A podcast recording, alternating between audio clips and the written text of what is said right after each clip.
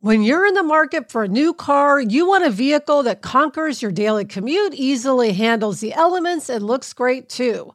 You need the reliability of a Toyota and the confidence that your investment will last. Why?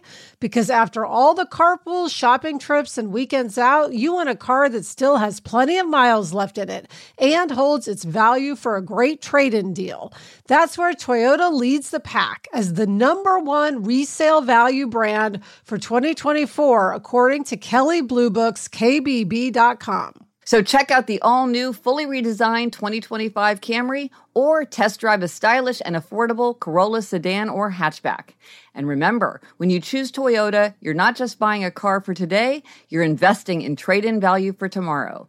Visit buyatoyota.com, the official website for deals, for more. Vehicles projected resale value is specific to the 2024 model year. For more information, visit Kelley Blue Book's KBB.com. Kelley Blue Book is a registered trademark of Kelley Blue Book Company, Incorporated. Toyota, let's go places. This episode is brought to you by Progressive Insurance. Whether you love true crime or comedy, celebrity interviews or news, you call the shots on what's in your podcast queue. And guess what? Now you can call them on your auto insurance too with the Name Your Price tool from Progressive. It works just the way it sounds. You tell Progressive how much you want to pay for car insurance, and they'll show you coverage options that fit your budget. Get your quote today at progressive.com to join the over 28 million drivers who trust Progressive. Progressive Casualty Insurance Company and Affiliates. Price and coverage match limited by state law. I'm Gretchen Rubin, and this is A Little Happier. I love aphorisms, paradoxes, koans, and teaching stories of all kinds, and I do love fables. A very famous and helpful fable is the story of the scorpion and the frog, which apparently was first recorded in Russian. It's very similar to one of Aesop's fables, the story of the farmer and the viper. Now, in this version of the story, a scorpion is sitting on the bank of a river and needs to cross.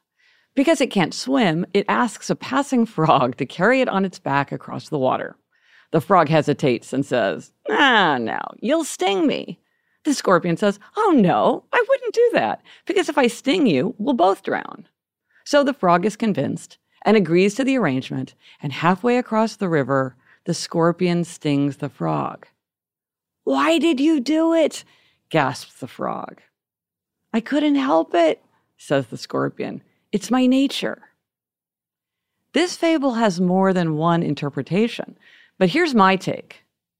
When you see a creature that's clearly menacing and with destructive powers, protect yourself and don't allow persuasive words to convince you to put yourself in danger. A scorpion is a scorpion. No matter what argument it makes or what the situation is, in the end, it's still a scorpion. I'm Gretchen Rubin, and I hope this makes your week a little happier.